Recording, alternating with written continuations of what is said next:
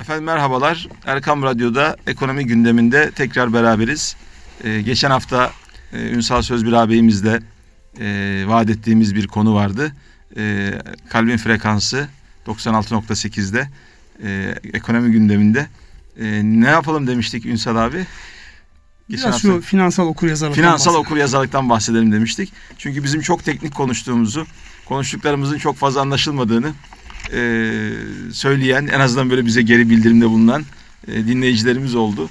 E, bunların e, hem daha anlaşılır bir e, muhteva ile buluşmasını sağlamak hem de gerçekten e, bazı konular oluyor ki teknik e, anlamda gel, bizim için bir şey ifade edebiliyor ama e, muhatapta bir e, makes bulmayabiliyor. Bunu da bir e, engellemek babında. Finansal okur yazarlığı geçtiğimiz haftanın son dakikalarında dinleyicilerimize vaat etmiştik. İnşallah önümüzdeki hafta e, bu konuyla başlayalım demiştik. E, yine ekonomi gündeminden, haberlerden bir takım seçkiler yapacağız ama finansal okur yazarlık nedir? Onunla bir başlayalım Ünsal abi. Şimdi ben yine başlayacağım. Finansal okur yazarlık işte teknik analizde temel analizin diye başlayacağım. teknik analizde temel analizde. bize bu teknik analiz temel analizle. Şimdi en basit e, ifadesiyle şöyle diyelim. Şimdi bizim hepimizin e, kendi bir bütçemiz var. Bireysel anlamda ayın sonunu denk getirmeye çalıştığımız işte gelirlerle giderlerin e, karşılanıp karşılanmadığını ya da karşılanıyorsa e, nasıl karşılandığını, karşılanmıyorsa da nereden açığı kapatacağımızla alakalı hepimizin bir bütçesi var. Bizim eskiden bir şey vardı böyle cebinizdeki parayı saymanıza garip bir şekilde fazla saymayın bereketini kaçırmayın derlerdi. Yani onun öyle durduğu zaman ya da ikide bir sayılmadığı zaman. Sayarsan bereketi kaçar derler evet. E, muhtemelen böyle paraya çok düşkün olmayın. Maddiyata çok düşkün olmayın. Varsayımından hareketle çıkan bir yani bilgelik sözü o.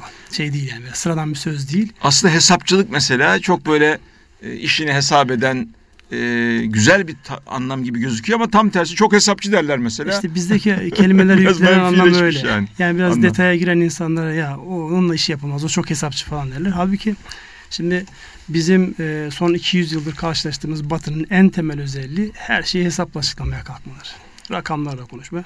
Bir de şu son dönemde iktisadın tamamen rakamlarla ve matematik modellerle açıklamaya başlayınca iyice bizim eski o hesapçısın ifadesindeki o olumsuz anlam bir tarafa kaydı. Hesapçı değilsen sen işini bilmiyorsun gibi bir anlama geldi. Şimdi bu finansal okur yazarlığı da aslında böyle finans piyasaları, ekonomi, işte günlük hayatı ilgilendiren genel makro konuların değerlendirmesi noktasında insanların söylenenleri anlaması noktasında genel bir çerçeve olarak kullanılır. Çünkü bunu daha çok bizim sermaye piyasası düzenleme yani ya sermaye piyasası kurulu ya da işte İstanbul e, borsası bu konuda fazlasıyla kampanyalar düzenlediler. İşte finansal okur yazarlığı arttırmamız lazım. İnsanlarımız eğer finansal konuları önce kavramlar olarak sonra da nasıl işlediğini bilirlerse daha akıllı hareket ederler. Çünkü geçtiğimiz 15-20 yılda biraz daha uzun olabilir o zaman.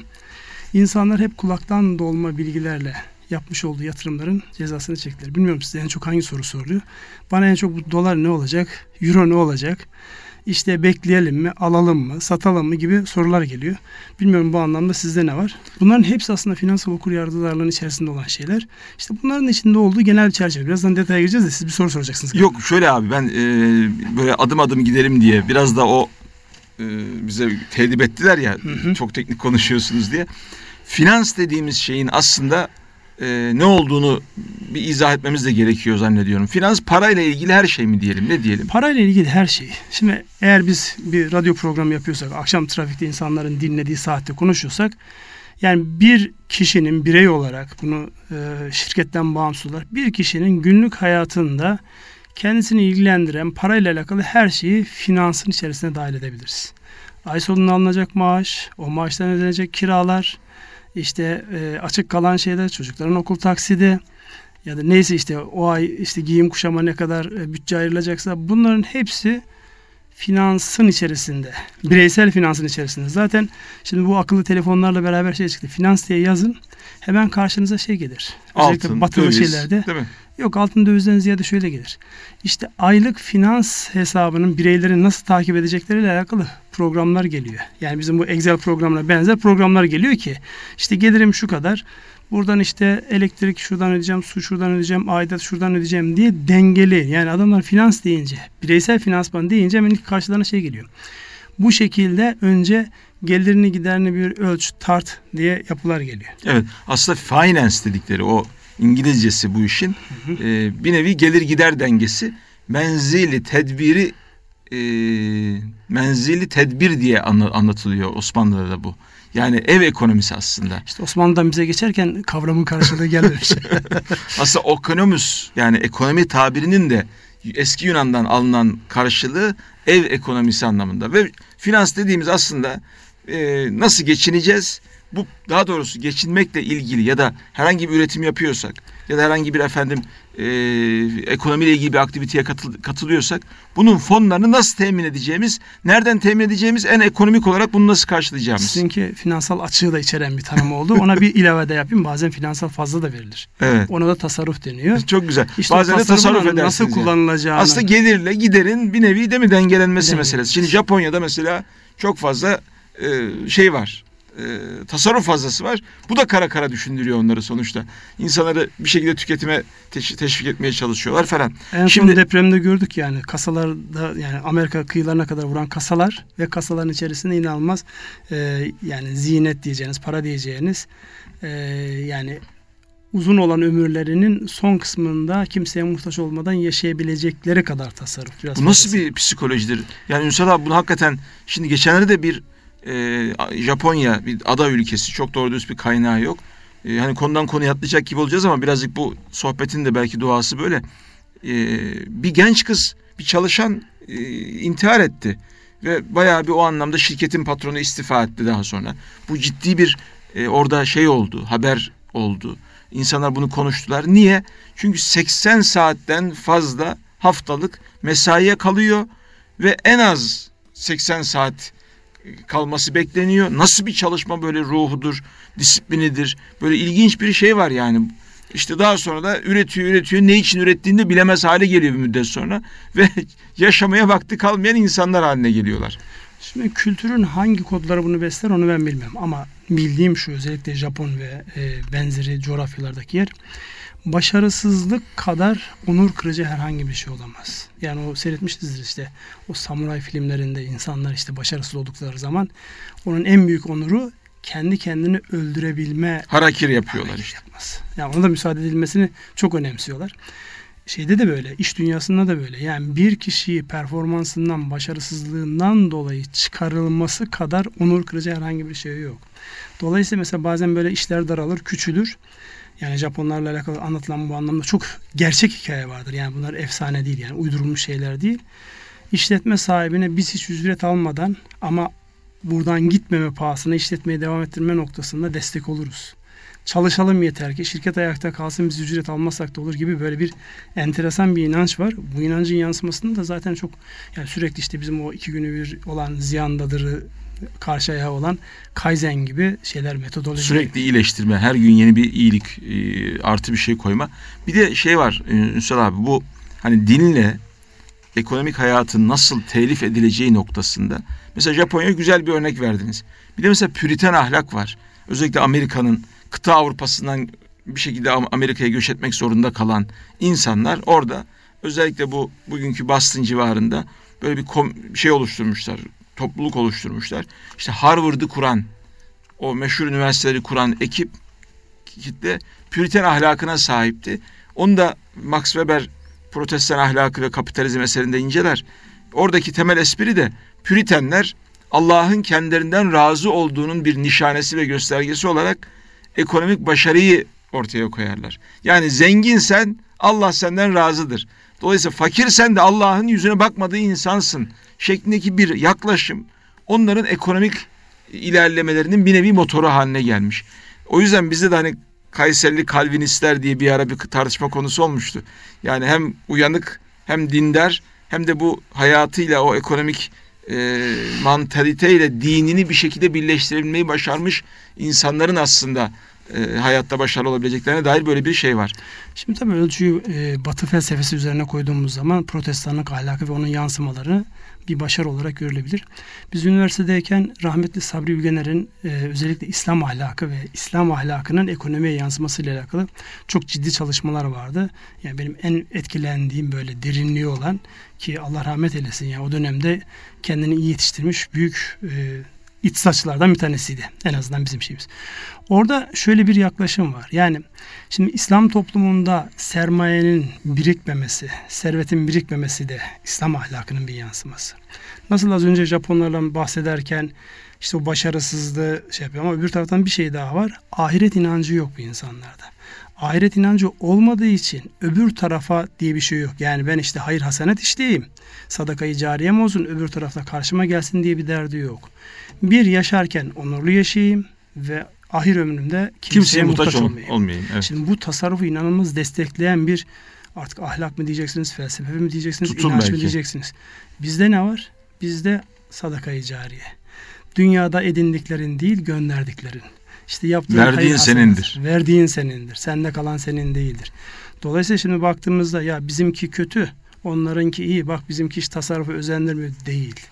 Öyle olunca şu an bütün toplumların ihtiyaç olan o sosyal adalet noktasındaki muhteşem şu an dünyanın en büyük ihtiyaç duyduğu mevzu da bu değil mi zaten? Bir tarafta Afrika gibi, uzak doğu gibi işte geçen hafta konuştuk hatırlarsanız 8 dolara bir ay çalışan insanlar, öbür tarafta asgari 2000 dolar ve üzeri olan insanlar. Bir tarafta 5 milyon inanılmaz bir refah içerisinde yaşıyor. Öbür tarafta milyarlar açlık sınırında yaşıyor. Dolayısıyla yani İslam'ın genel anlamda baktığımızda yani şu an Batı ile karşılaştığımızda sanki bizi aşağı çekemişmiş gibi görünen o sosyal adaleti sağlama şu an insanlığın geldiği en temel noktalardan bir tanesi. Evet evet o anlamda İslam iktisadı ya da İslami finans ya da İslam'ın bir şekilde hayata böyle nüfuz etmiş öğretileri e, tekrar canlandırılmayı, tekrar hayata geçmeyi, tekrar belki tırnak içerisinde iktidar olmayı bekliyor. İnşallah Allah lütfetsin diye dua edelim. Biz çünkü birazcık şeyi konu evet konu bayağı, bayağı, bayağı bir finansal okur yazarlıkta başka bir yere gittik. Bayağı açtık yani. Bu birazcık tarih okur yazarlığına dönüştü. Şimdi okur yazarlık dediğimiz zaman da aslında çok basit bir şey. Yani nasıl okursun, nasıl yazarsın? Çok temel bir bilgi gibi aslında bize ifade ediyor. Bu şimdi bilgisayar okur yazarlığı gibi, işte efendim kültür okur yazarlığı gibi, dini okur yazarlık gibi farklı bağlamlarda da kullanılıyor. Finans okur yazarlığı dediğimiz zaman şunu anlamamız lazım Ünsal abi? Yani nasıl para temin edilir, para nasıl harcanır, efendim fonlar, kaynaklar, bu de gelir gider dengesi nasıl kurulur? Bununla ilgili en temel bilgileri bilmek meselemiz midir bu? Öyle ilave olarak şu var. Yani bizim gündemimize niye geldi? Sürekli şu e, açıklamalar yapılıyor.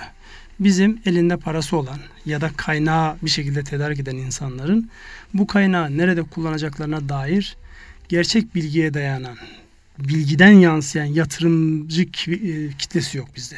Mesela diyelim siz almış olduğunuz e, ücretlerden bir tasarrufunuz oldu. İşte 5 bin liranız 10 bin liranız var. Bu 10 bin lirayı nerede değerlendireyim sorusu işte finansal, finansal okuryazarlık değil mi? Güzel. Yani siz bir katılım bankasına hesap açacaksınız? Hisse senedi mi alacaksınız? Dolar mı alacaksınız? Mı, euro mu? Evet. Nereye gidecekseniz altın alacaksınız. Evet. bu orada o bilgiyi gerektiriyor. İşte finansal okuryazarlık yani bizim bu e, ekonomiyle alakalı finansal okuryazarlık bunda gerekiyor. Çünkü öteki türlü çok ciddi travmalar var kulaktan duyduğu bilgilerle evini satmış gitmiş bir hisse senedine yatırmış. Orada yanlış zamanlarda yanlış hareketler yaparak yani e, evini kaybetmiş, ev kaybetmemiş gibi çevreden paralar toplamış, borçlanmış, ekstra bir yani benzetmek o anlamda doğru olmaz ama kumarhane gibi değerlendirerek o risk bilincinin üst seviyeye çıkarılarak insanların servetlerini, birikimlerini kaybetmesinler diye finansal okuryazarlığa burada ihtiyaç var. Bir bilançoyu aldığınız eline hangi e, kalemlere bakması gerekir? Hangi şirkete yatırım yapması gerekir? hangi yatırım aracına yatırım yapması hangi zamanda doğru olur? Finansal okuryazarlığın temelinde var. Aslında e, Cumhurbaşkanımızın da son konuşmaları tabiri caizse finansal okuryazarlık 101 dersi gibi böyle hep temel konular veriyor. Mesela Türk parası diyor e, yani çok stabil. Ne demek? Yani bir e, para var ortada yastık altında bunun ekonomiye kazandırılması gerekiyor diyor. İşte 10 kazanma da 5 kazan kardeşim diyor. Mesela böyle bu tür tabirler de kullanıyor. Finansal okuryazarlığın hakikaten her birey için cebindeki parası olan ya da bir şekilde geçinmek zorunda kalan herkes için bir anlamı var. Bir de kurumlar için esas biraz önce onu söylediniz aslında ama onu biraz daha açalım diye söylüyorum. Kurumlar için yani şirketler için e, bir anlamı var. Bildiğimiz kadarıyla kurumların finansal sağlıklarını ya da durumlarını ölçen bir takım göstergeler yani belgeler var. Evet. Temel belgeler. Bunlardan bir tanesi bilanço, bir tanesi gelir gider tablosu değil mi? Bunları biraz belki birer cümleyle izah etsek. Bilanço nedir? Gelir gider tablosu nedir? Şimdi bilanço dediğimiz şey şirketin yani alacaklarıyla borçları sermayesiyle varlığı arasındaki o dengeyi gösteren yani benim ne kadar alacağım var bu alacağı edinebilmek için ya da ne kadar stoğum var bu alacağı stoğu edinebilmek için nereden kaynak tedarik etmişim? Kendi öz kaynağımı mı koymuşum? Yoksa dışarıdan birilerinden işte finansal kuruluşlardan ya da şahıslardan ya da satıcılardan borç mu almışım? Bunu gösteren bir tablo en basit anlatımıyla.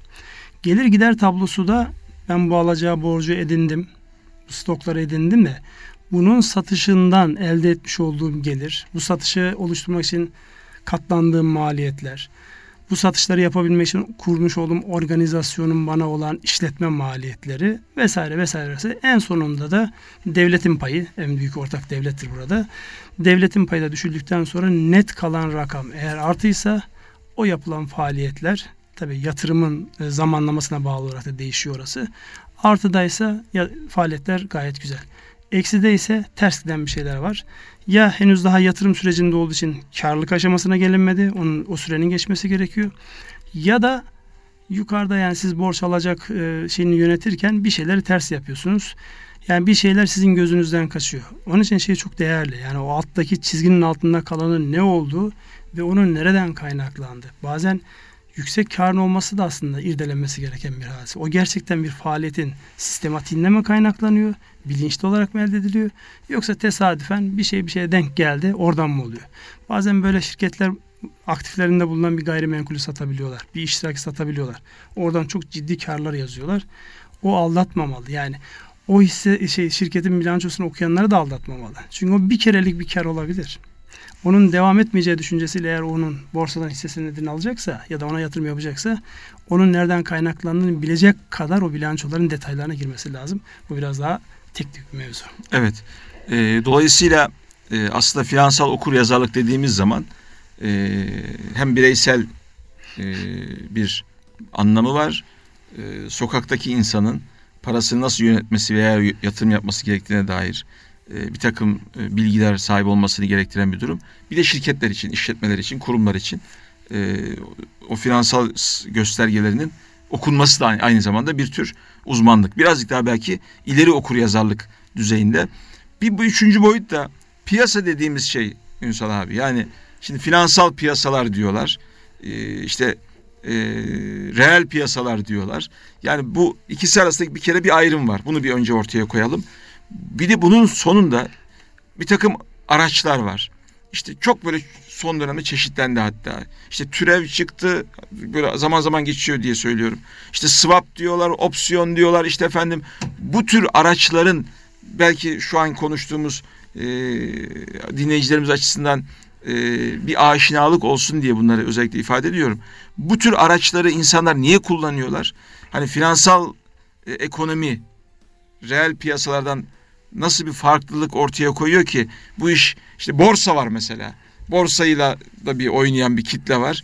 Ee, bir işte oynamak deyince ona ben itiraz ediyorum. Ha, oynamak evet. Borsa oynayınca işte az önce söylemiş olduğum şeye çıkıyor ortaya. Evet, evet, evet. Borsa bir yatırım alanı olmak zorunda. Yani eğer insanlar oynama zihniyetiyle geliyorlarsa daha e, Şimdi pratik bu, kazanacaklar almalı. Önce o finansal yatırım, finansal piyasalarla reel piyasalar arasındaki ayrımı bir yapalım. Ondan sonra ben oynama tabirini biraz açacağım.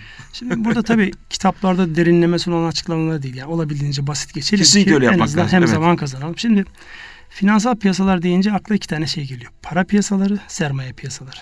Para piyasası dediğimiz burada vadeye bağlı olarak, kısa vadeli olarak elinizdeki kaynağı nerede değerlendireceğinizi işte onun nerede işlem yapacağınızı gösteren piyasaları para piyasaları deniyor. Mesela benim elimde Türk lirası var.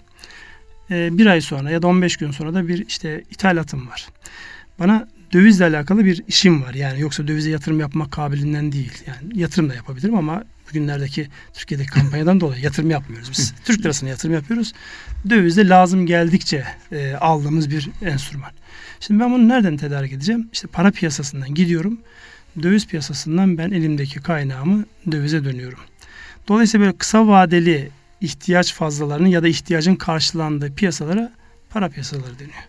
Yani burada e, en temelde iki şey var. Bir tanesi kurdur, bir tanesi faizdir. Yani insanlar bunun üzerinden hareket ederler. E, faiz bizim e, kitapta yeri olmadığına göre demek ki kur ve e, bunu karşılayacak başka enstrümanlara ihtiyaç var kısa vadeli olarak. Uzun vadeye baktığımızda da uzun vadede e, şirketlerin ihtiyaçları var.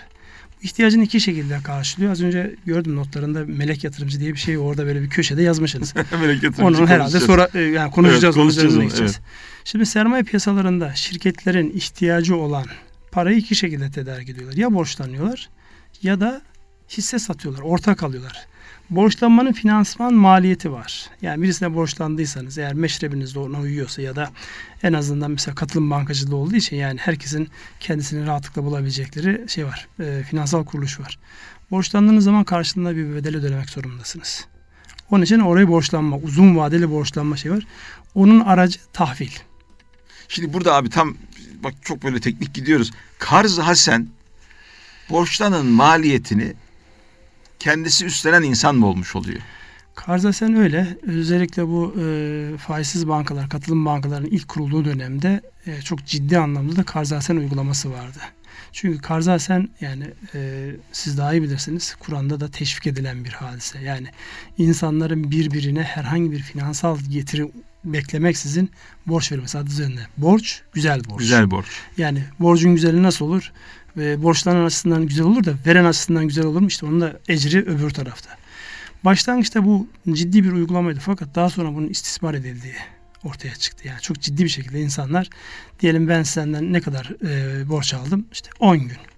Daha sonra aynı miktarı 10 gün sizde tuttuğumuzda bu şey olarak teknik olarak doğru duruyor da e, işte Batı'nın bize öğretmiş olduğu bankacılık mantığında çok doğru durmuyor.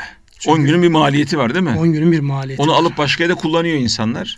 Yani o eğer karzasyon olarak vermemiş olup da ben bunu normal bir e, alım satımın finansmanında kullansaydım elde edeceğim bir gelir var.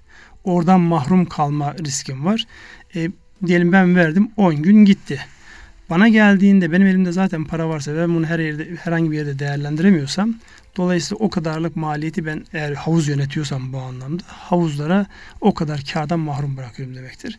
Bunu daha sonra ya bu konuda e, işin yani gerçek anlamda İslam alim olan insanlarla konuştuğumuzda bir müddet sonra bunun artık maksadını aştığı gibi bir e, konu çıktı. Zaten düzenleyici otorite de buna müsaade etmedi. Yani hatta bununla alakalı şey var. İşte ev kirasız, para faizsiz olmaz diye böyle yargıtay kararları falan var. Dolayısıyla bu tip karzasen uygulamalar maalesef iki gerekçeyle çıktı. Bir, düzenleyici otoritenin bu konudaki iradesi. Çünkü burada bir tasarruf sahipleri var. Siz bu tasarruf sahiplerinin hakkını korumak zorundasınız diye yaklaştılar. İkincisi de maalesef istismar konusu. Yani bu istismarla alakalı belki o bile bir program konusu olur. Yani eğer e, faizsiz bankacılık modelinin başlangıçta bu kar zarar ortaklığı vadeye bağlı değil de gerçek yatırıma bağlı olsaydı çok farklı bir noktaya giderdi. Ama ona rağmen %5'lik payıyla ekonomiye çok ciddi katkı sağlamış olabilir. Tahvildeydik. tahvildeyiz. Şimdi sermaye piyasalarında cümle orada kalmıştı. Yani şirketler iki şekilde kaynak sağlayabilir. Bir tanesi borçlanabilir. O kredi piyasası falan da var ama oraya girmiyorum artık. Yani iyice dallandırmayalım diye. Ee, sermaye piyasalarında iki şey yapabilir. Borçlanma kağıdı olan, borçlanma aracı olan tahvil ihraç edebilir İkincisi de sermayesini e, mevcut ortaklara değil geniş kitleye satarak yani halka açılarak içeriye kaynak tedarik edebilir. Bu da e, şirketin büyümesi için önemli unsurlardan bir tanesi ki teşvik edilen de bu zaten. Oradaki o melek yatırımcı da bununla alakalı bir şey. Evet. Sermaye piyasaları ile ilgili. Şimdi para piyasaları diye ayırmıştınız. Sermaye piyasaları da onun ikinci bir e, şeyiydi. Borsa burada nereye oturuyor? Borsa Son sermaye piyasalarına giriyor. Borsa sermaye piyasalarına giriyor. Ama kısa vadeli yapılanlar sanki para piyasası işlemi gibi de yapıyor. Yani günlük alım satımlar yapılarak yani para piyasası gibi değerlendirildiği de var. Ama orada alınan satılan bir ortaklık hakkı olduğu için evet, para yani piyasası denemez ona. İşletmeler belli bazı e, hisselerini e, halka arz ediyorlar bu hisseler şeklinde alınıp satılıyor. Bu evet. piyasaya biz borsa diyoruz. Borsa. Evet. Dolayısıyla borsanın hisse bu senedi, anlamda... Hisse senedi borsası bu. Ha, hisse senedi borsası. Borsa deyince işin içerisinde tahıl borsası, evet. pamuk borsası, evet, evet. işte metal Mesela, borsası. O tür e, emtia borsaları nasıl iş yapıyor? Emtia borsalarda yani bunun en büyükleri işte Londra'da ve Chicago'da var. Yani dünyanın birçok yerinde var. Bizim ülkemizde de var. Mesela Hububat bizde Polatlı'dadır. Yani buğday ve diğer hububatlar şeyde satılır, Polatlı'da satılır. Oradaki mekanizma da ihtiyaç sahibi olanlarla yani piyasanın e, en düzen, güzel özelliği fiyatı sabitliyorsunuz. Yani şey olmuyor. Hani bizde olur ya bazen gidersiniz bir esnafa e, etiketi yoktur. Biraz rahatsız olursunuz. Yani hep etiketli yer ararsınız. Niye? Çünkü kapıdan girerken neyle muhatap olacağınızı 3 aşağı 5 yukarı tahmin edersiniz. İşte bu borsaların en güzel özelliği düzenli olması. Yani alanla satanın eşit şartlarda bir araya gelip yani aynı zeminde güçlerine göre alım kuvvetliyse fiyatlar yukarı, satış tarafı kuvvetliyse fiyatların aşağı geldi. Fiyatların dengelendiği, düzenli, regüle edilen, devletin de bunu kontrol ettiği mekanizmalar olduğu için önemli. Ve bunun her alana uygulayabilirsiniz. Ki bunun mesela e, az önce sorduğunuz işte bu vadeli işlemler, opsiyon piyasaları bu da yine aynı düzenlemeler çerçevesinde fakat son dönemde biraz onun şeyi çıktı yani o bambaşka bir noktaya gitti. Evet. Ya bunları yatırım bağlamında aldığımız zaman gerçekten ekonominin can damarları gibi kurumlar ya da yapılar ya da e, oluşumlar ama oynamak tabiriyle biraz önce ifade ettiğimiz gibi spekülatif hareketlere bunu teşne yapmaya çalışanlar da her zaman oluyor. Olacaktır. Her insanın çünkü e, her bağlamda, her alanda e, iyisi var, kötüsü var. E, dolayısıyla bu piyasalarda her zaman istismara açık, kötü kullanılmaya müsait yapılar diye. Tam istismar dersek bazen haksızlık olur. Çünkü ticaret yapan insanların buradaki ticari zekalarını o zaman göz ardı etmiş oluruz. Yani bazen şeyler olur böyle birkaç yıllık diyelim tarımla alakalı tahminler olur. Birileri der ki yani ta, önümüzdeki dönemde kıtlık olacak. Kıtlık olacak ürünle alakalı kendisi bir pozisyon alır. Satın almalar yapar, stokları yapar. Yani buradaki amaç şey değildir. Aman işte ben millete çok yüksek fiyattan değil. Ticari zekasını kullanarak yapıyor. Dolayısıyla orada manipülasyonla yani insanların yani, ticari zeka arasındaki ayrımı yapmak tabii, lazım diye söylüyorum. Çok güzel. Kesinlikle. Ee, zannediyorum bu ilk 20-25 dakikada konuştuklarımız finansal okur yazarlığın çok böyle temel parametrelerini bir genel çerçevede Başlıkları verdik. verdik. Başlıkları verdik. Ee, bu zaten e, uzun vadede bu programımızı dinleyecek ve takip edecekler için o başlıkların belki açılması da ileride söz konusu olabilir. Erkam Radyo'da 96.8'de Kalbin Frekansı güzel radyomuzda tekrar beraberiz ekonomi gündeminde. Ben Mehmet Lütfarslan ve kıymetli ağabeyim Ünsal Sözbir'le e, ekonomi gündemini konuşuyoruz. İlk bölümde finansal okur yazarlıktan bahsettik. Daha doğrusu temel bir bakış açısı vermeye gayret ettik. Böyle başlıklardan bahsettik ki biraz da e, çok da böyle ayrıntı, ayrıntıya girmeden hem sıkma, sıkmaktan kaçındık hem de belki ileriki programlarımızı dinlemeye vesile olur diye böyle ucundan gösterdik azıcık. E, efendim promosyon yaptık. Prom, promosyon yaptık. Ha güzel söylediniz promosyon. Şimdi şu aralar emeklilere promosyon konuşuluyor. Böyle bir ben seçki yapayım ekonomi haber seçkisi.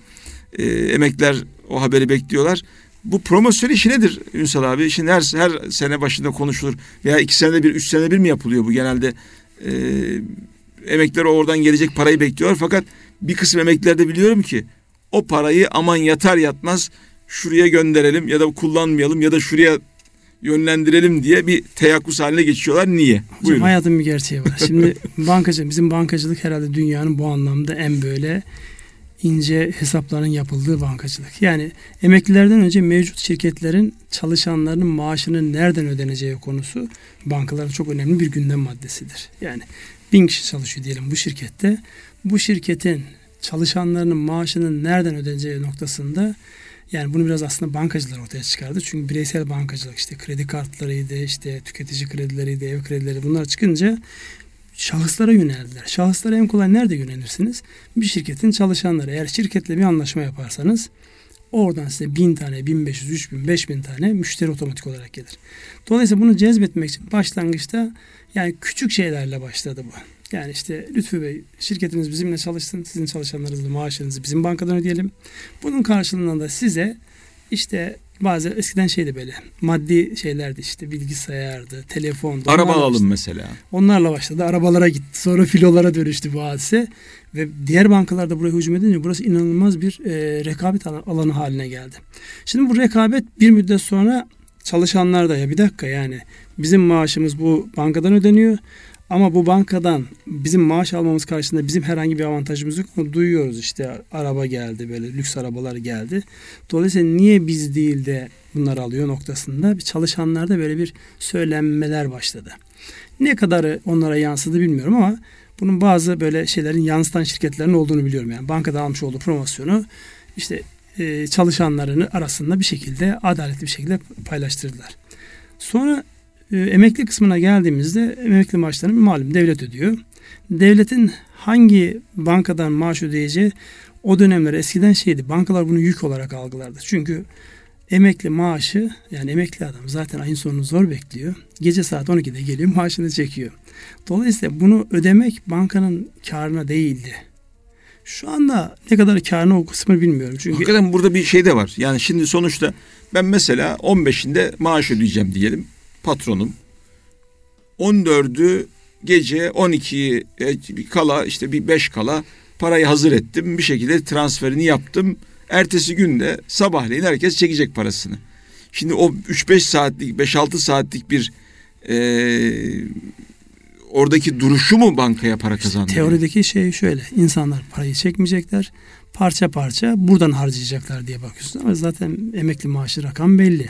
Ödenecekler de belli. İşte yine geldik biz finansal okur yazarlığı ve bütçe dengesine. Evet, evet.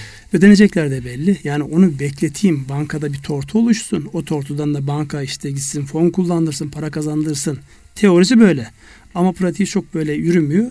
İşte son dönemde devlet emeklilerin maaş ödemesi noktasında e, özel bankalar da bu konuya çok iştahla yaklaşınca bir pazarlıktır gidiyor. Ben de böyle e, pür dikkat izliyorum. Yani Şimdi emeklilere zaten, yansıtılacak bu rakam ne olacak? Evet kamu kamuda 300 lira gibi bir şey e, kamu bankaları 300 lira gibi bir şey verecekler promosyon olarak. Ama özel bankaların daha açıklanmadı ne vereceği. Belki o da bir ciddi rekabet unsuru olacak. E, yani bunu peki almaktan imtina eden emekliler de var.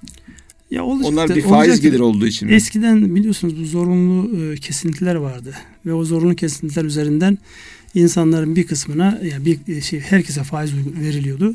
İnsanların bir kısmını bunu almaktan imtina ediyordu. Yani e, hatta biz bunu almayıp bırakalım diyenlere kendilerince işte aldıkları fetvalar çerçevesinde alıp bununla işte hayır hasenet yapmayı da ona da hocalar fetva vermiyordu. yani bundan hayır hasenet olmaz neticede böyle kaynağında faiz var diye. Bu konu farklı bir konu. Dolayısıyla yani bu konuda insanların kendi bireysel iradelerine bırakmak lazım. Dinin hükmü belli oldu. Belli zaten. Yani orada diyorum ya çok büyük rakamlar gelmeyecektir. Şimdi fetvalarıyla meşhur bir hocamızın e, böyle bir anekdotu var. Kendisi maaşını çekmek için sabah saat 8'de e, bankaya gitmiş müdürün odasına gitmiş. Hocam demiş hayırdır ne erkenden geldiniz? Demiş bak bugün şeyin ilk günü maaşın ilk günü saat 8 daha banka açılır açılmaz ben size kardeşim maaşımı faiz işletmesinize müsaade etmeyeceğim. Gülmüş banka müdürü. Hocam demiş gece 12'de yattı. Bak 8 saattir senin paran demiş faiz işletiyor bize. Kazandık yani senin parandan da deyip yani ne kadar da sakınmaya çalışsanız bunun böyle bir şekilde bir tozu bulaşıyor diye o hoca efendinin bir yorumu olmuştu. Ee, neyse biz bu promosyon işine e, belki özel bankalarınki çıksın özel ortaya. Bank, o zaman tekrar belki katkı konuşuruz. sağlayacaktır yani alanları açısından yani e, her şey sıfırdan büyük olan her şey nehiler nedir? Evet. Yani öyle düşünülebilir. Ee, yani çok ciddi bir e, ekonomik darboğazdan, e, piyasadalarda para kıtlığından, e, ekonomik faaliyetlerde bir yavaşlamadan bahsederken bir taraftan diğer taraftan da hamdolsun ciddi yatırımlar da yapılıyor. Keçiören metrosu açıldı geçenlerde biliyorsunuz. E, işte Avrasya Tüneli gayet güzel işliyor. E, biraz böyle ilginç de bir şey oluyor tevafuk mu diyelim. Yani bir şey açılıyor akabinde bir saldırı oluyor veya bir saldırı oluyor o açılıyor. Böyle ilginç örtüşmeler oldu. Yani bu yatırımları mı gölgelemeye çalışıyor? Bir takım yani, e, dış mihraklar diye insan aklına gelmeden edemiyor evet. Hareket edenlerin tabii ki zaten adı üzerinde terör işleyecek ve niyeti kötü. Ve böyle zamanlarda yapmış olmaları da yapılan güzel şeyleri gölgede bırakıyor. Yani insanlar ülkede yapılan güzel şeyleri görüp onlarla evet ya kötü değil artık biz de dört elle işimize sarılalım. Bu ülkede güzel şeyler ol, oluyor diyecekleri yerde işte hepimizin dikkati bir şekilde kayıyor. Hatta yani o kadar kötü oldu ki psikoloji. Yani az zayiat verildiğine sevinir hale geldik. Yani olayın artık olmasını kanıksadık. Az zayiate sevinir. İnşallah bu kara bulutlar kalkacak. İnşallah. Biz gerçek anlamda yatırımlarımıza sevindiğimiz, insanımızın, genç insanımızın dünya çapında, dünyanın geleceğinde söz sahibi olacakları bir atmosfere doğru bu yatırımlar onları sevk eder. kara bulutları da üzerimizden kalkar. İnşallah. Ee, daha evvel konuştuğumuz için e, yine değinmeden e, geçemiyoruz.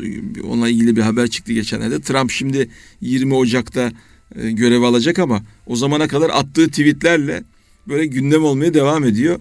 E, geçenlerde e, General Motors'u eleştirdi ve dedi ki kardeşim dedi Meksika'da dedi fabrika açıyorsunuz. Ondan sonra gelip burada gümrük ödemeden Amerika'da araba satıyorsunuz. Ya dedi Amerika'ya taşıyın dedi veyahut dedi sınırda iyi gümrük parası ödeyin dedi. Bu bir anda dola, karıştırdı şeyi. E, bu, bu niye önemli? Çünkü Ford da bundan birkaç gün evvel 1.6 milyar dolarlık Meksika'daki yatırımından vazgeçtiğini ve bunu Michigan'a yapacağını, o Michigan'da biliyorsunuz e, Ford'un çok büyük bir şeyi vardı, e, fabrikası vardı. O tabiri caizse o araba daha doğrusu e, fabrikaların olduğu bir bölge orası. Ama hayalet şehre dönmüşlerdi. İşte Çin'e, Meksika'ya, oraya buraya yatırımları kaydırmaktan mütevellit. Şimdi 700 kişilik yeni istihdam açacağını söylüyor. Yani 700 kişi çok böyle edici bir rakam değil ama, yani ama arkası gelecek. Mesela Ford'un yani 1.6 milyar dolarlık yatırımı buraya kaydıracağını söylemesi. Sonra Trump'ın General Motors eleştirmesi. Şimdi hani yerli ve milli çizgiyi burada eleştirenler oluyor ya. İşte Trump da sonuçta kendi çapında yerli ve milli bir e, ekonomi politikası izliyor. Bir de ya ekonomidir kardeşim bu hötsötle e, olmaz diyenler işte buyursunlar. Trump'la yeni bir dönem başlıyor. Evet yani kapitalizmin en böyle tepe noktasında olan ülkede e, kendi ülkesinin geleceği için, kendi ülkesine yatırım yapmak için ve millilik, millilik sadece Türkiye'de konuşulan bir mevzu değil. Şu an dünyanın gündeminde olan hadise. Yani ekonomik anlamda bu faaliyetler anlamında milliliğe itiraz yok. İnşallah batıda bu millilik bir müddet sonra böyle faşistliğe falan dönecek değişik özellikle o topraklarda yaşayan göçmenleri sıkıntıya sokacak şeye gelmez. Ama şu bir gerçek Trump'la beraber dünya çok renkli bir başkanlık dönemi yaşayacak. Her ne kadar şu dense de işte sistem mi başkan mı işte bazı bugünlerde şeyler de yayınlanıyor. Yani kim gelirse gelsin Amerikan sisteminde işte yüzde 85'i sistem işler. Yüzde 10'u işte ortadadır. Yüzde 5'te banka başkanın kontrolündedir derler. Fakat e, yani bu o kadar e, kolay söylenebilecek bir hadise değil. Bir başka araştırmada da yüzde 85 başkanın politikalarının Amerika'da etkin oldu. Bugüne kadar yapılan istatistiklerin ortalamasıdır bu. Yani söylediklerinin yüzde 85'ini realize etmişler. Dolayısıyla Trump'ın söylediklerine baktığınızda tabii bir taraftan insanı ürküten bir taraf. Evet, yani, evet. bunlar realize olacak olursa neler çıkacak ortaya? Neler çıkacak. Onun için evet. renkli bir başkanlık dönemi izleyeceğiz hep beraber. Evet. Ee, bir diğer haber e, Ünsal abi Deloitte diye bir e, araştırma şirketinin Türkiye ile ilgili yapmış olduğu bir araştırmada toplam birleşme ve satın almaların 2016 içerisinde 7.7 milyar dolar seviyesinde kaldığı, düştüğü yani. E, 2000 işlem büyüklüğünün 2015'e göre %53 azaldığı. E, ama ilginç bir şekilde anlaşma sayısının aynı kaldığı gibi bir tespit var. E, bu, bunun nedenini e, anlamaya çalıştıklarında da şöyle bir şey çıkmış ortaya. Girişim sermayesi ve melek yatırımcıların desteklediği girişim yatırımlarının sayısında ciddi bir artış var. Şimdi burada işte girişim sermayesi nedir? Melek yatırımcılar kimlerdir? Bu konuyla ilgili isterseniz biraz o ekonomi okur yazarlığını aslında devam edelim. Bu da onun aslında bir devamı. Şimdi e, bizim bu özellikle şirket e, birleşmeleri, şirket satın almaları, bazen buna şirket evlilikleri de deniyor. Çünkü iki şirket bir araya gelip yani anlaştıkları oranda bir e, yeni bir yapı oluşturabiliyorlar. Bunu da evlilik olarak değerlendiriyorlar. Buna Türkçe'de kurumsal finansman deniyor. Şimdi bu kurumsal finansman yani az önce de söyledik ya sermaye piyasalarında bazen borçlanma olur, bazen de ortaklık yapısına yapılacak destekli olur. Sizin bu söylemiş olduğunuz şey ve o e, Deloitte'un da yapmış olduğu açıklamada şu var. Bu satın alma ve birleşmelerde yani sermayeye yönelik yapılan yatırımlarda bir hareketlenme bekleniyordu. Fakat şu an dünya öyle bir noktada değil. Yani rakamlar büyüyor çünkü şirketlerin satın alma fiyatlarında inanılmaz. Yani sadece Türkiye için değil dünya için şey var. Yani küçük bir yazılım şirketi sağlamış olduğu bir başarıyla milyar dolarlık bedellerle el değiştirebiliyor. İşte WhatsApp'ın geldiği nokta değil mi? WhatsApp'ın geldiği işte Facebook'un geldiği nokta. 100 milyar dolar üzerinden Facebook. 100 milyar dolarlık bizim ülkemizde şirket yok biliyor musunuz? Evet. evet. Yani Fe- Facebook'ta kaç kişi çalışıyordu o zaman söylendi 150-200 kişinin çalıştığı ya da sayı tam bilmiyorum ama yani çok fazla insanın çalışmadığı bir şirket sizdeki işte sanayi şirketlerinin bankalardan daha büyük. Neredeyse borsanızı kadar şey olan, değeri olan bir yapı oluşturuyor. Dolayısıyla bu rakamlar çok büyüdü. Rakamsal olarak baktığımızda büyümeleri sağlayan o. Türkiye açısından baktığımızda da maalesef biz 2013 bu gezi olaylarıyla başlayan bir süreçte yurt dışından gelen yatırımcıların yani böyle oturup da masada sonuçlandırmasını sağlayacak şeyi yaşamadık. Sürekli gündemde geldi. İşte gezi olayları 17-25 arkasından seçimler seçim dönemi hadi bir geçtim bakalım 6, ne olacak. Aralık oyunları. Evet. Ondan sonra arkadaki 6-7 Ekim miydi onlar? Ekim'di. Evet 6-7 Dolayısıyla aradaki böyle küçük küçük e, şeyler ülkenin geleceğiyle alakalı endişelere sebep olacak e, hareketlenmeler. Dolayısıyla bunların hepsi özellikle yabancı satın almalar açısından yerli satın almalarda çok büyük problem yok. Şimdi o yatırımlar da iki şekilde geliyor. Bir tanesi fon yani ana işi e, o sektör olmayan paradan para kazanmak, paradan gelecek vaat eden şirketleri satın alarak para kazanmak isteyen fon yatırımcıları var. Bunların giriş süreleri belli.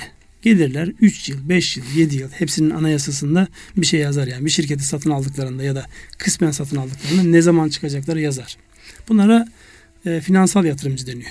Bir de stratejik yatırımcılar var. Stratejik yatırımcılar da o konuda faaliyet gösteren kendi ülkesinde ya da dünyanın dört bir yanında gelip sizin ülkenizde bir şirketi satın alması. Mesela ben hatırlıyorum bundan birkaç yıl önce yani otomotiv yan sanayi ile alakalı çok ciddi satın almalar oldu. Değişik sektörlerde satın al. Kim satın alıyor?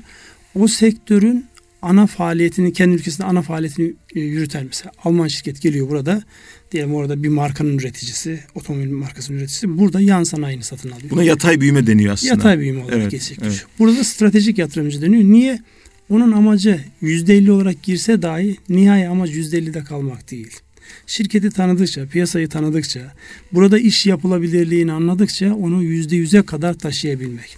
Dolayısıyla stratejik yatırımcı da var. Sizin söylediğinizde risk sermayeleri ve e, girişim yatırımı. Girişim girişim e, sermayesi ve melek yatırımcılar konusuna geldiğimizde şimdi e, finans sektöründeki her e, profesyonel yöneticinin bir hayali vardır. Bir gün melek yatırımcı olmak değil mi? Eskiden bu melek yatırımcı olmak değil. Eskiden böyle Ege sahillerinde bir, evet, evet, evet. bir kasabada küçük bir, bir bağ kafe, alıp kafe ya da işte köfteci dükkanı ya da işte bağ alıp onu Ya da bir böyle e, yat alıp dünyayı gezmek. Yok yat alma konusu zaten vakaya adiden sıradan bir şey. Dolayısıyla böyle... Herkes alıyor diyorsunuz yani. E, alıyor tabii canım. Yani istersen Kalamış liman şeyine gidelim orada gayet böyle. Kimlerin kimlerin ne yatları var, var diyorsunuz. Çoğusunun üzerinde de şu an satılık yazıyor. Demek ki işler çok iyi gitti profesyonel arasında. evet. Buna e, sahip olanların önemli bir kısmı hep profesyonel. Şimdi profesyoneller zaman içerisinde şunu fark ediyor. Bir holdingi yönetiyorsunuz diyelim siz. Yönetirken kazanmış olduğunuz bilgi birikimi ve sermayeyi bir yerde değerlendirmeniz lazım. Patronlarda da şöyle bir gelişme oldu. Eskiden mesela e, sizin dışarıda bir iş yapmanıza müsaade etmezlerdi. Fakat sizin şirkete kattığınız büyüdükçe taleplerinizin yüksek olma ihtimalini düşünerek çalışanlara dışarıda böyle küçük yatırımlar yapması yani kendilerine ait yatırımlar yapmasına müsaade eden bir zihniyet gelişti. Türkiye'de de var bunun güzel örnekleri. Yani burada profesyonel olarak çalışıyor ama bireysel yatırımcı olarak işte ilgilendiği ilgi alanı neyse. Bunu gören sermaye piyasası düzenleyicileri hemen bunu bir mevzuata bağladı. Çünkü batıda var bu. Şunu dedi. Siz eğer e, sermayedar da olabilirsiniz, profesyonel de olabilirsiniz. Elinizde bir kaynağınız varsa, birey olarak, şirket olarak değil. Bu kaynağınızı ya yeni kurulmakta olan, geleceğine inandığınız bir şirkete yatırabilirsiniz ya da işi iyi fakat iyi yönetilemediği için, büyüyen yapı gözlenemediği için yani işi iyi olmasına rağmen şirketin iyi gitmediği yerlere bireysel yatırımcı olarak girebilir. Ne katar bu? Çok şey katar. Bir kere bir kurumsal hafızada yetişmiş bir insanın bilgi birikimini katar. Ne katar? Para katar. Sermaye koyacak çünkü bu insan. Sermayeyi patron mu veriyor yatırımcıya yoksa yatırımcının kendi bireysel sermayesi mi? Bu zaten melek yatırımcı dediğimiz şey bireylerden oluşuyor. Diyelim siz profesyonel olarak çalıştığınız bir yerde çalışırken bir servetiniz oldu. Bu servetinizi gidip e, taşa toprağa gayrimenkule de bağlayabilirsiniz. Ya da gelecek vadeden şirketlere birey olarak ortak olabilirsiniz. İşte birey olarak ortak olmanı olmayı melek olarak, melek desteği, melek dokunuşu diye tabir ediyorlar. Zaten oradan e, geliyor şey. Dolayısıyla yani melek ne yapar? İşte biraz da batı e, felsefesinden geldiği şey. Işte Hep melek, iyilik yapar. Melekler seni korusun gibi böyle enteresan şeyler var. Yani evet. it, itikada biraz yani farklı olan şey. Sıkıntılı evet. E, dolayısıyla meleklerin dokunduğu, meleklerin şekli şemayı değiştirdiği bir Bu yatırımcı tipi öyle bir yatırımcı. Ama şöyle bir şey var. Kur'an-ı Kerim'de de meleklerle ilgili bize sürekli dua ettikleri, müminler için Allah'tan mağfiret dilediklerine dair şeyler var. Bizim melekler öyle. Onların melekleri dokunuyor onların melekleri doğrudan e, şirkete girerek, para koyarak, nasıl yönetilmesi gerektiği noktasında kendi bilgi birikimlerini aktararak o şirketlerden ve güzel uygulamalar da var. Yani ben birkaç tanesini izledim mesela. Bunlar hep eski işte e, sanayi şirketlerinde CEO'luk yapmış, bankalarda CEO'luk yapmış olan insanlar yani küçük küçük şirketlere giriyorlar ve bunlar da genellikle teknoloji şirketleri. Niye? Dünyanın geleceği çünkü çok sermaye bağlamadan iyi yönetilen, iyi pazarlanabilen böyle akla know şey bilgi birikimi, know-how gibi bir tehlikeli laf etmeyeyim şimdi. Onun ne diye açıklamak zorunda kalmıyorum. Ee, onlara e, e, sermaye bağlayarak yani oradaki gelişmeyi görüp sermaye bağlayarak güzel firmalar çıkıyor ortaya. Dolayısıyla bir e, genel müdürün ya da profesyonelin kendi bireysel tasarruflarından ve bilgi birikiminden yararlanmak isteyen böyle genç, enerjik bir e, yatırımcı var. Daha doğrusu iş geliştirmiş var. olan var. Evet, iş geliştirmiş ama belli bir noktadan sonra tıkanmış. Hem bilgiye ihtiyaç duyuyor hem sermayeye ihtiyaç duyuyor. Bununla ikisini kim buluşturuyor? Şimdi bununla buluştum bu melek yatırımcılar düzenlemeden sonra bir yönetmelik çıktı. Düzenlemeden sonra bunların isimleri deklar ediliyor. Hatta burada yanlış hatırlamıyorsam Batı'da bir e, ekonomi televizyonunun geliştirmiş olduğu şeyler vardı. Böyle yetenek avcıları diyebileceğimiz işte girişimciler gelip projelerini anlatıyorlar.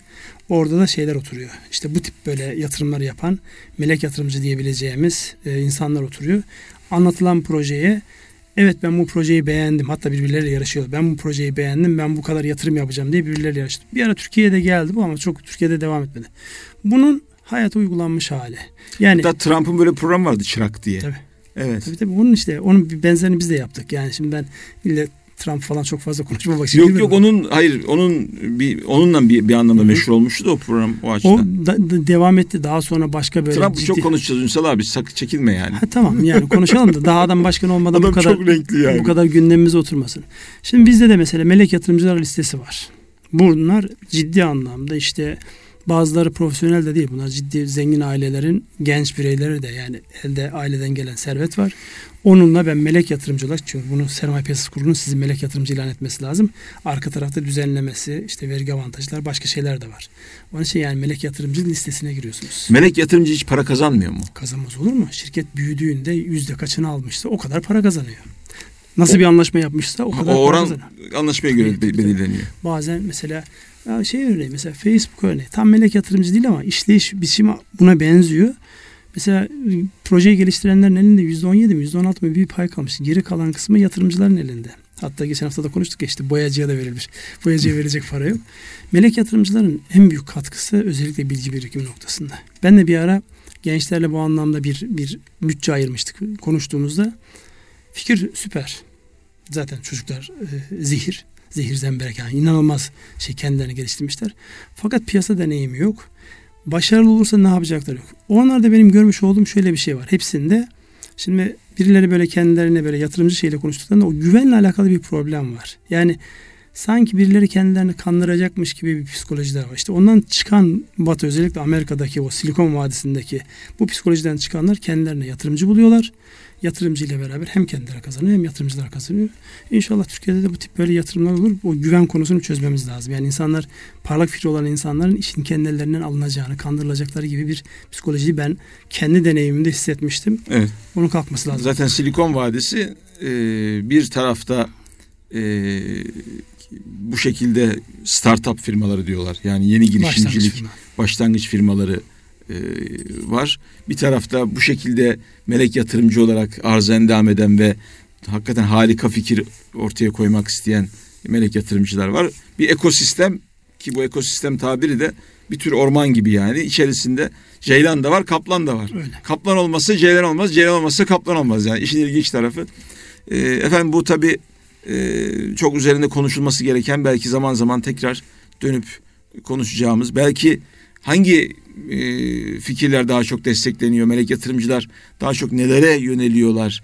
E, ya da bizim Türkiye'de genç girişimci e, profili daha çok hangi alanlarda temayüz ediyor gibi konuları da belki ileriki programlarımızda konuşuruz. Şimdi isterseniz kifayeti müzakere edelim çünkü vaktimiz doldu. Ee, yani burada sadece melek yatırımcı ve benzeri şeylerden insanların özellikle fikir geliştiren insanların ürkmemesi lazım. Ya bu çünkü dünyanın kullandığı kuralları belli olan şeyler. Sadece melek yatırımcı ile temasa geçerken yapılacak olan sözleşmeleri muhakkak güvenlikleri iyi bir avukatla yapsınlar. Söyleyeceğim sadece odur. Peki. Ee, efendim Erkam Radyo'da ekonomi gündemi e, burada sona eriyor. Biz her cuma Ünsal Sözbir ağabeyimizle ben Mehmet Lütfü Arslan e, 96.8 e, Erkam Radyo'dayız. Buraya bekleriz. E, bir sonraki programda görüşmek dileğiyle hepinize Allah'a emanet ediyoruz. İyi akşamlar.